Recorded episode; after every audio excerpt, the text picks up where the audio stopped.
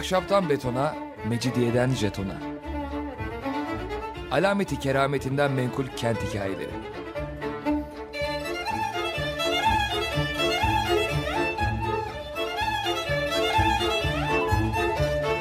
Hazırlayan ve sunan Pınar Erkan.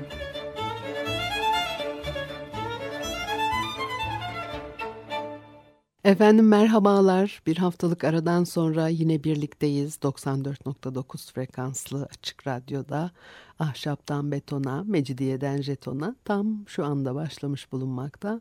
Anlatıcınız ben Pınar Erkan. Elektronik posta adresim pinarerkan.yahoo.co.uk Bakalım bugün e, programımızda neler var.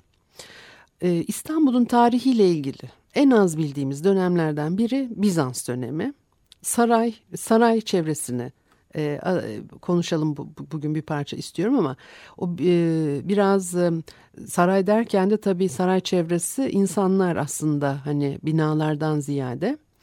E, 10. yüzyılda yönetici sınıfın özellikleri değişkenlik gösteriyor. Bir kere imparatorla e, kurduğu ilişkiler sayesinde otorite kazanan bir e, grup var.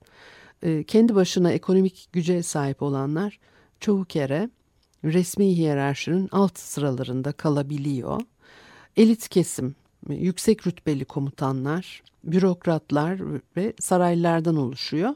Farklı rütbelerde saraylılar var. Bunlara hadımlar da dahil. Hadımlardan sonra e, söz edeceğim. Soy isimleri henüz e, oluşmaya başlamış. O çok enteresan. E, ikinci Basilius Makedonyalı hanedandan ve e, 960'tan 1025'e kadar başta kalıyor. E, savaş zamanı bir caniye dönüşürdü fakat barış zamanı bir imparator gibi davranırdı diyorlar e, onun için. Orduda, e, toprak sisteminde, maliyede e, önemli değişikliklerin yapıldığı bir dönemde tahta çıkmış.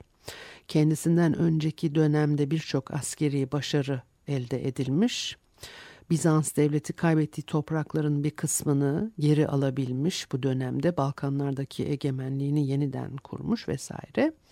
Tahta geçtiğinde 2. Bazilius e, Bizans'ın soylu ailelerinden iki generalin iktidar kavgası devam ediyor ve bunları da o sonlandırmıştır. Arkasından başka şeyler oluyor ve işte kendisine Bulgar kıran denmesine neden olan savaş yani o gelişmelerin sonucu Bulgar ordusunu yendikten sonra 15 bin Bulgar tutsağın gözlerine mil çektiren Bizans imparatoru olarak da tarihe geçmiştir. 996 e, senesinde bir novela yayımlıyor. Yasa koyucu bazı ailelerin 70 hatta 100 senedir toplumdaki bazı önemli konumları işgal ettiğini söylüyor. Ya bu aileler aristokrat mıydı? Aristokrasi için e, kan bağına bakacak olursak o ancak e, 100 yıl sonra e, karşımıza çıkacak olan bir şey. Kamuoyunda e, soylu e, e kökenin aristokrasi için gerekli sayılması. 11. E, yüzyılın e, sonlarında görülen bir şey. Burada e, karışıklıklar var ve hani olaya nasıl e, yaklaşılıyor? E, soyadına gelmemiz de bu sebepten. Soyadı kullanmıyor çünkü bu abiler. 7. ve 8. yüzyıllarda kurşun mühürler varmış. Bizans memurlar kullanıyorlar bu kurşun mühürleri. Soyadına nadiren rastlanıyormuş bu mühürlerde. 11. ve 12. yüzyıllarda ise durum değişmiş. Mühürlerde soy isimleri yer alıyor artık yaygın bir biçimde. 8. ve 9. yüzyıllarda da soy isim kullanıldığını öne sürenler olmasına karşın incelendiğinde daha çok lakap e, kullanıldığı. Mesela biz soy seceresi çıkarmak isteseniz kafa karışıklığı yaratmadan bir çalışma ya yapmak pek de mümkün değilmiş gibi görünüyor. Ee, bazı belirsiz ifadeler de var. Ee, bu işte tabii bilgileri edindiğim kaynaklarda e, belki de bir kısmı da kötü çeviriden de kaynaklanıyor olabilir. Yani ne dediği pek belli değil bazı yerlerde. Belki de e, işte bazı soyadları tuhaf. E, lakap olarak kullanılmaya başlanmış, giderek soyadına dönüşmüş fakat ya anlamı tuhaf, nereden e, geldiği belli değil. O nedenle de herkes uydurma bir ata soyadıyla hava atmadı diyor. Kastettiğim o belir hani yazılı metinlerdeki e, anlaşılmazlıklar mesela yani bir herkes uydurma bir ata soyadıyla hava atmadı. E, lakaplar her zaman e, gururla şey, söylenecek şeyler olmayabiliyor. Mesela aristokrat bilmem kimin soyadı domuz anlamına geliyormuş. Vahşi bir hayat yaşadığı için bu ismi taktılar ona e, diyorlarmış. Şimdi bunları anlatırken size aslında olan şu herhalde. Ee, işte e, soyadı kullanacaklar da neyin ne soyadı yapacaklarını kestiremiyorlar herhalde. İhtimaller veya seçenekler e, çok da e, pırıltılı değil çoğu zaman e, verdiğim örnekte de görüldüğü gibi. Başka bir konu 9 ila 12. yüzyıllar arasında aristokrat elit olarak nitelendirdikleri sınıfta herkes imparatora akraba değil. Üstelik dönemine göre de değişiyor bu durum. Örneğin 12. E, yüzyılda Komnenoslar ve sonra gelen akraba nesiller ve en yüksek askeri görevlerin neredeyse %90'ını ellerinde tutuyorlarmış. E, bundan 300 yıl önce de İmparatoriçe Theodora'nın akrabaları, erkek kardeşleri, onların oğulları, işte efendim damatları e, idari gücü elinde tutan bir grup oluşturuyor. Bunlar aristokrat mıydı yani? Theodora'nın akrabası, e, kardeşleri, Theodora'nın kendisi biliyorsunuz Theodora'nın hikayesini. Ee, yani uzatmayalım başka dönemlerde de bir sürü önemli pozisyonda adam var. Hiçbiri imparator akrabası değil. Ee, bazı imparatorların kendilerini destekleyecek akrabasının mesela biri köle, bir kadın, e, diğeri hadım edilmiş ve burada söyleyemeyeceğimiz bir nitelemeyle söz edilen çok değerli bir abimiz ki aslında o da tarihe yine de e, bir çentik atmıştır. E, yani öyle olunca da çözüm üretiyorlar. Nedir? 11. yüzyılda Kaiser Dukas, 3. Nikeforos'a e, Gürcü Prenses Maria ile evlenmesini sağlık vermiş. Hem yabancısın hem seni destekleyecek yerli akraban yok. Bari git bir prensesle evlen kabilinden. Ee, yazılı kaynaklara bakınca mesela 8. yüzyılda dönemin toplumsal sınıfları arasında yani aristokrasi geçmiyor. Ee, yok sanki öyle bir sınıf. Bundan 150 yıl sonra Pegay'daki Meryem mucizeleri yazılmış. Meryem'in e, mucizelerinden yararlananları sıralıyor yazar ve tabi sınıf katmanlarına göre sınıflardan, toplum sınıflarından söz ediyor. Çünkü imparatorlar, memurlar, özel vatandaşlar ve yoksullar demiş. E, aristokratlar yok, onlar etkilenmemiş bu mucizelerden demek ki. Ya da aristokratların nasıl algılandığıyla ilgili belki bu durum.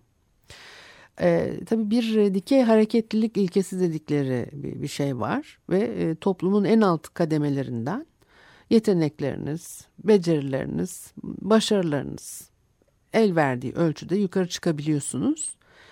6. Leon taktikasında diyor ki hayvanları kendi hareketleri ve alışkanlıkları temelinde soylu ve bayağı olarak ayırdığımız gibi insanın asaletini de atalarıyla değil kendi davranışları ve kahramanlıklarını göz önünde tutarak değerlendirmeliyiz. Sonra çok daha çarpıcı bir şey söylüyor. Adamlar yeterli olmasalar bile e, generalleri iyi ataları olanlardan seçmek uygunsuz ve cahilce olmaz mı? E, bu fikirleri beğenmeyenler de vardı. 10. yüzyılın ikinci yarısında yaşamış olan Simeon e, Logotitz Logotitz herhalde doğru söyledim e, soyadını. E, Azizli soyadını. Azizlerin hayatını anlatan 10 ciltlik bir eser yazmış. Orada e, Meliti'nin yöneticisi ve komutanı Disinius'u eleştiriyor. Çünkü bu büyük adam e, gençliğinde hastalara lavman yaparak hayatını kazanıyormuş. Ayrıca e, kapıcıların, asma yetiştiricilerinin, oduncuların, işte fırıncı, manavların, çobanların, ayakkabı tamircilerinin e, rahip sınıfına girebilmesini şiddetle yeriyor. Bizans devletinde gerekli bilgi, yetenek, işte niteliklere sahipseniz yükselmeniz mümkün. Dolayısıyla soyadı işinin o kadar karışık olmasına, lakapların sorun haline gelmesine şaşırmamak lazım herhalde. Bir müzik arası verelim ondan sonra devam edelim.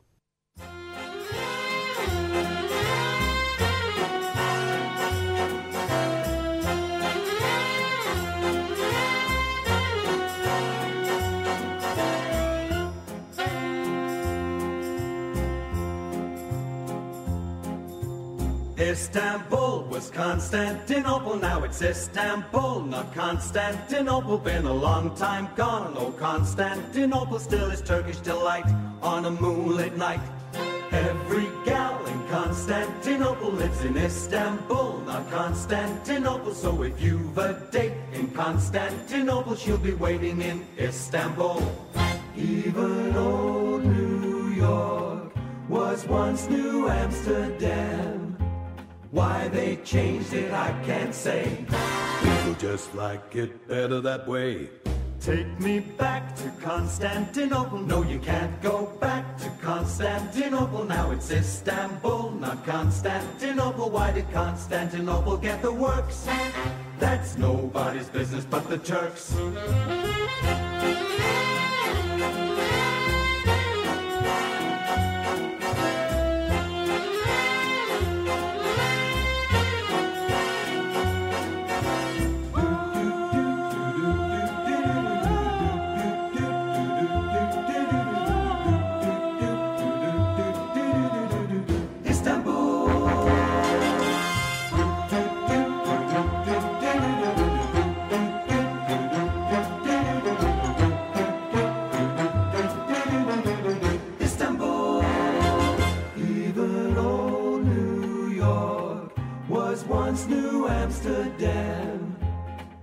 They changed it, I can't say. People just like it better that way. Take me back to Constantinople. No, you can't go back to Constantinople. Now it's Istanbul, not Constantinople. Why did Constantinople get the works? That's nobody's business but the Turks. Istanbul.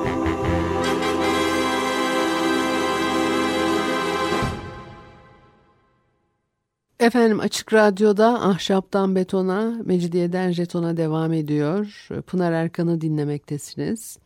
Ee, Bizans devleti işte 8, 9, 10, 11. yüzyıllarda e, aristokrat kesim nasıl algılanıyor soyadından söz ettik o dönemlerde kullanımından. Ve işte saray ahalisiyle ilgili belki biraz konuşabiliriz. Ee, İngilizce court olarak geçer saray halkı. E, Orta Çağ batısından kaynaklanıyormuş terim olarak. Saray yani e, palace kelimesi İngilizceye e, Fransa kanalıyla Latinceden giriyor. klasik e, cohorse, cortis, ağıl ya da çit demekmiş. O kelime genişlemeye başlıyor. Bir kampın parçası oluyor. Oradan kamp yapan birlik, aynı zamanda da bir ağıla ya da alana doluşmuş hayvanlar veya insanlar anlamına geliyor. Erken Orta Çağ Batı kırsal dünyasında e, yaygın Latince biçimi cortis, çiftlik avlusu anlamında e, kullanılıyor. Özellikle Kuzey İtalya'da çiftlik avlusu ya da e, kırsal ikametgahı karşılığı olarak kullanılmış. Şimdi Bizanslılar Cortis kelimesini alıyorlar. En azından bir 9. E, yüzyıl kaynağında İtalya ile ilişkisi e, kurulmuş bu sözcüğün. Buna karşın saray halkı anlamına gelen o İngilizce'deki court sözcüğünü karşılayan bir Bizans terimi yokmuş. Yani 10. yüzyıl sarayını betimleyen en iyi kelime topalatyon olarak veriliyor. Ee, binadan ziyade de kurum olarak e, içerik taşıdığı anlaşılıyor. E, sarayın büyüklüğü veya sarayı oluşturan insan grubunun büyüklüğü e, mesele. 11. yüzyılda birisi senatoda e, binlerce insan olduğunu söylemiş. Biraz abartılı geliyor tabii kulağa. En azından e, binlerce olmasa da diyelim ki işte 100 kişi değilmiş e, rakam. Hatta belki 500 kişiden de çokmuş o sayı. Sonra 842'deki e, imparatorluk bütçesiyle ilgili bir hesaplama yapılmış. O çalışmadan dolaylı olarak sarayla ilgili başka rakamlara ulaşılabiliyor. Bu hesaplara göre saray ahalisi 2000 kişiden biraz fazla çıkmış. Bir başka ölçüm kilisenin büyüklüğü üzerinden e, yapılıyor. Daha doğrusu saray ahalisinin toplandığı alanın büyüklüğü de bir fikir verir diye düşünülüyor öyle ya törenlerde ve tabii e, Bizans İmparatorluğu'nun törenleri çok e, meşhur, çok sık hatta neredeyse her gün bir tören olurdu diye bahsi geçer. Dolayısıyla orada başta saray halkı olmak üzere insanlar toplanıyorlar alanlara. Onun için de e, bu adamların en temel toplanma alanı işte kilise onun büyüklüğünü hesaplarsak da e, saray ahalisinin e, kaç kişi olduğuyla ilgili bize bir fikir verir diye düşünülmüş. E, belli koşullarda da Ayasofya'nın galerilerinde toplanıyor saray halkı. Bir sanat tarihçisi vaktiyle ölçüm yapmış ve e, Ayasofya'nın iç galerilerindeki toplam kullanılabilir alanı 2867 metrekare olarak hesaplamış. Ve diyor ki adam başına cömertçe bir metrekare verilirse yaklaşık 2900 gibi bir rakam çıkıyor ortaya. Ki e, bu elbette üst e, sınır olabilir. Alanın tamamen doldurulduğuna ilişkin bir veri de yok nihayetinde. Yani orayı öyle tıklım tıkış dolduracaklar e, diye bir şey de yok. Bir de üstüne üstlük zaten ne yapacak? Yani oh, tam 200 2867 metrekare zaten saray ahalisi de bu kadardı diye bir şey de, de demek değil. Ama bir veri hani üst sınır dedi ya. Şimdi imparatorluk ziyafet salonlarına bakınca da uyumsuz rakamlar görülüyor. Bu salonlardaki oturma kapasitesi çok minik. En büyük e, ziyafet salonu 19 e, sedirli Triklinos salonu. Saray tabiriyle e, o yani büyük ziyafet salonu olarak isimlendiriliyor. Başka türlü bir düzenlemeyle 228 konuk sığabiliyormuş. Ama yine de bir 2900 değil. E, gerçi niyedir bu, bu çaba onu da anlamadım. Yani saray ahalisi diye herkes yemek salonuna aynı anda girecek diye bir şey yok. Ben hani bilgiye niye anlam ulaşmaya çalışıyorlar anlamında söylemiyorum ama hani bu yemek salonundan yola çıkarak e, çok net bir bilgiye ulaşmanın çok da mümkün olmayacağını hani tahmin etmek de çok zor değil. Ee, yani baksana 19 sedirli salon aslında e, onu başka türlü düzenlersen 228 konuk sığar diyor. E, nasıl düzenleyeceksin veya yani o 228'de. Şimdi Bizans saray tarihçileri tabi imparatorun e, tipik konuk listesini inceleyebiliyorlar. Ve 12 günlük Noel ziyafeti devresine bakıldığında Noel ile e, Epifanya arasında 2500'den fazla davetiye gönderilmiş. E, çok güzel ama 216 e, yoksul görülüyor mesela birinde davetlerden. Saray mensubu olmadıkları kesin onların. E, yinelenen davetlerde yer alan konuklarda çıkınca geriye kalan rakam 1600. Konuk listesi olarak. Aslında bu hesapların detayı da verilmiş. 12 masadan biri geleneksel yoksul masası olarak ayrılmış. Böyle ilginç bilgiler var. 6. E, gün 216 keşiş varmış davette. 24 Arap mahkum da konuk listesinde. Üstelik de e, bu sayıların sadece e, erkekleri ifade ettiğini söylemeye gerek var mı bilemiyorum. Bu hesaplamaların tahmini rakamlar içerdiğini de tabii. En nihayetinde e, ulaşılan o 1600 sayısı Ayasofya hesabında çıkanın altında kalıyor. Ancak dersin ki geniş geniş yayılmışlar. Fakat binlerce senatör ifadesini yalanlamıyor. Ee, sarayda gayet kozmopolit bir yapı olduğu da belli. Üçüncü Mikail öldürülüyor. E, Bazilius ve suikastçı arkadaşları e, kilitli e, kapının dışında dikiliyorlar. Simeon Logotitz anlatıyor. Onun anlattığına bakarsak saray muhafızlarının komutanına Mikail'in öldüğünü ve yeni imparatorun girmesi için kapıları açmaları gerektiğini kendi dilinde söyleyen İranlı bir dost varmış yanlarında. Ve galiba anahtarları almayı becerip kapıları yeni imparatora açan da yine Farsça konuşan bu İranlı dostmuş. Ee, bir de saray hadımları birliği var. Yani ilişkilerin ne kadar hani karmaşık olabileceğini görüyoruz bütün bunlardan. Bir olay yaşanıyor orada. İmparator öldürülmüş ve İranlı bir dost gelip işte e, Farsça konuşarak e, muhafızlardan kapıyı açıp öteki imparatorun içeri girmesi için müsaade etmelerini filan söylüyor. Şimdi o Hadımlar Birliği çok enteresan, çok yüksek rütbeli. E, Kavuklion olarak geçiyor isim. Kavuklion e, e, yani o kavuk mu giyiyorlardı işte bu enteresan. Sarayın harem kısmında çalışıyormuş bu hadımlar. E, Roma İmparatorluğundan beri varlar. Ancak 10. yüzyıl hadımları biraz farklı. Artık yerli Bizanslılar da hadım edilebiliyormuş. Bunun temel nedeni de e, hadımlara açılan eşsiz kariyer fırsatları. E, Paflagonyalı bir çiftçinin öyküsü var mesela. E, gayet güzel durumu anlatan. Paflagonya bugünkü Zonguldak, Bartın, Kastamonu'yu içine alan bölge. Paflagonyalı Metrios komşunun hadım çocuklarının İstanbul'daki başarılarını imrenerek izliyormuş. Hep dua ediyormuş. Benim de bir oğlum olsa diye işte oğlu olacak, kısırlaştırılacak. O da komşunun oğulları gibi saraya girecek. Yaşlılığında da kendisine bakacak biri olacak diye düşünüyor. Gel zaman git zaman bir melek tarafından bu dileği yerine getirilmiş ve oğlu imparatoriçenin hizmetine girmiş. Konstantinos çocuğun adı.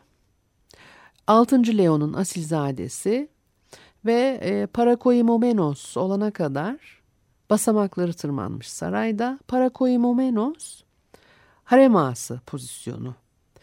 E, bu terimleri, görevleri açıklamak da zor. E, bu pozisyona gelen kişi bir tür başbakan gibi çalışıyor. E, yani işte imparatordan sonra en önemli kişi e, durumundalar. Hani başbakan gibi çalışmayanların da öyle. Ee, babasının umduğu gibi oluyor sonuçta. Sadece babasını değil tüm sülalesini ihya etmiş. E, hadımlar tıpkı Osmanlı düzeni içinde olduğu gibi karışık bir durum e, sergiliyorlar. Çok konuşulan konular değil bunlar. Hadımların e, binbir açıdan tartışılabilecek veya tartışılamayacak özellikleri var. E, bugünkü toplum yapısında karşılığı yok.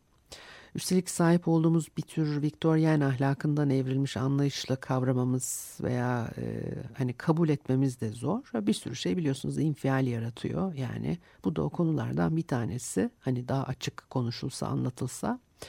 E, Osmanlı devrine ayrıca başka zaman bakabiliriz. Öte yandan e, Bizans toplumuyla tamamen bütünleşmiş durumdalar. 6. Leon evlat edinerek akrabalık grupları oluşturmalarına izin veriyor. E, bu insanın etkilerini e, kendi deneyimlerinden bilen ikinci Bazilius e, miras hakkı işte ziyafetlere katılımları gibi bazı haklarını alarak toplum içinde karışıp e, erimelerini sınırlandırmaya çalışıyor.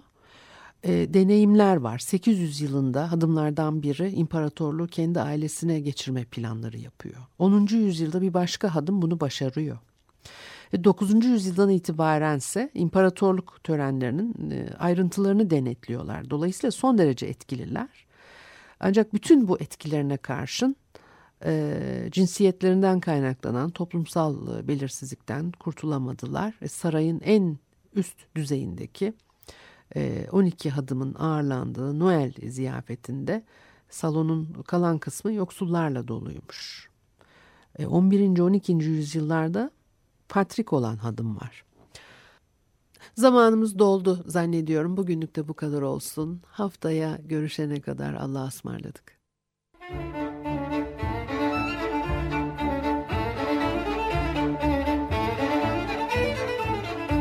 Ahşaptan betona, mecidiyeden jetona. Alameti kerametinden menkul kent hikayeleri.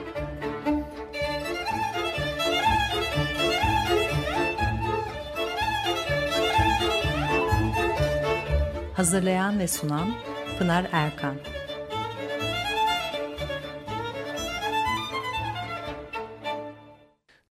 Açık Radyo program destekçisi olun. Bir veya daha fazla programa destek olmak için 212 alan koduyla 343 41 41.